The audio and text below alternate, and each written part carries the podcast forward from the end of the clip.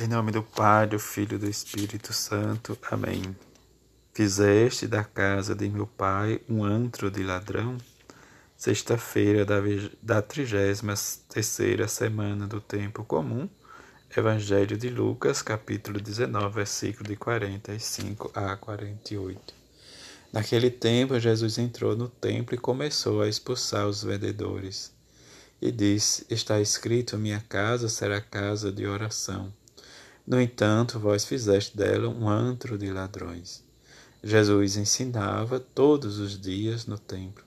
O sumo sacerdote, os mestres da lei e os notáveis do povo procurava modo de matá-lo, mas não sabia o que fazer porque o povo todo ficava fascinado quando ouvia Jesus falar. Palavra da salvação, glória a vós, Senhor. Hoje a igreja celebra a memória de São Roque Gonzales, Santo Afonso Rodrigues e São João del Castilho, presbíteros e mártires.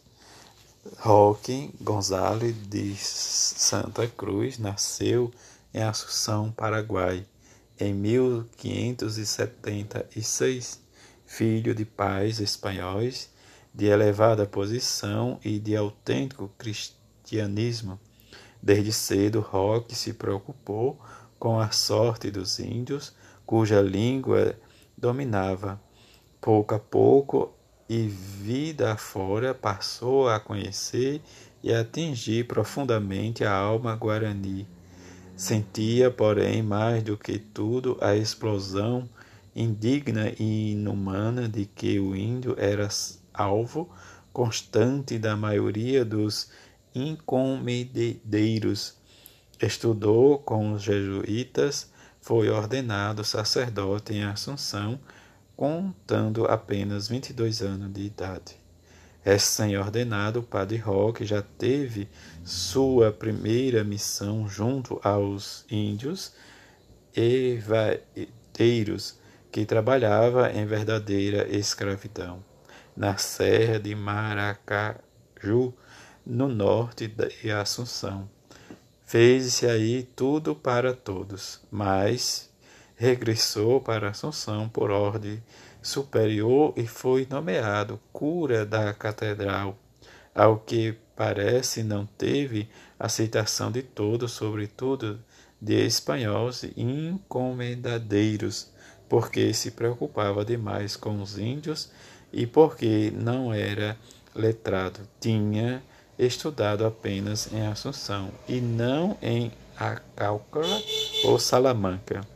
Todavia, espalhava-se a sua fama de sacerdote virtuoso, dedicado e prudente. Não queria, honraria, por isso recusou o cargo de provisor e vigário geral da diocese e buscou as fileiras da Companhia de Jesus, na qual entrou a 9 de maio de 1609, sentindo-se à vontade entre os filhos de Santo Inácio, reconhecendo aí sua verdadeira vocação.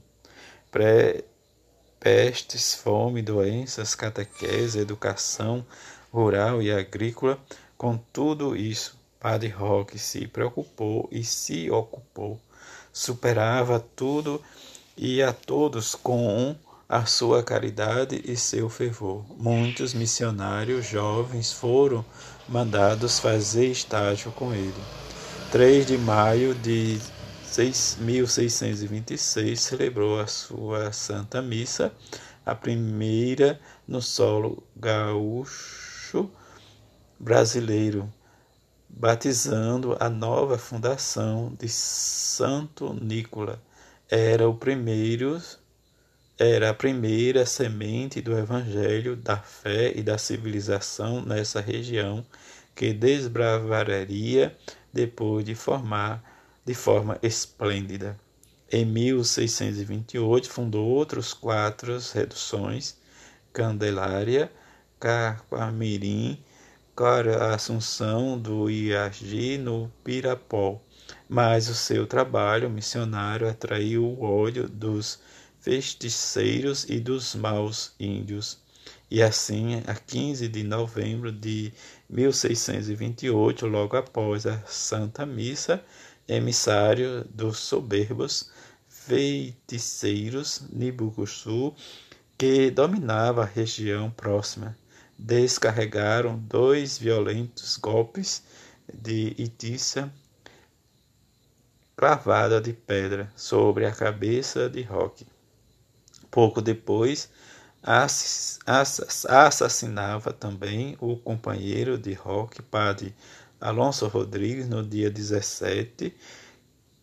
Foi a vez do padre João de Castilha, a 50 quilômetros de Coral nesses testemunhos desses santos mártires, que nós possamos mesmo, diante de algumas dificuldades das pronúncias dos nomes espanhóis, que possamos trazer nosso coração e rezar por aqueles que experimentam sempre dessa dedicação de levar o Evangelho de Jesus Cristo. Como no Evangelho de hoje, Jesus se preocupa com o templo onde diz era tido e vendia diz todas as coisas diz para o sacrifício, e ele que vai realmente desexpulsar todos e que vem a ira né, de, dos mestres da lei dos notáveis, porque ele fez realmente coisas que mexeu com os grandes.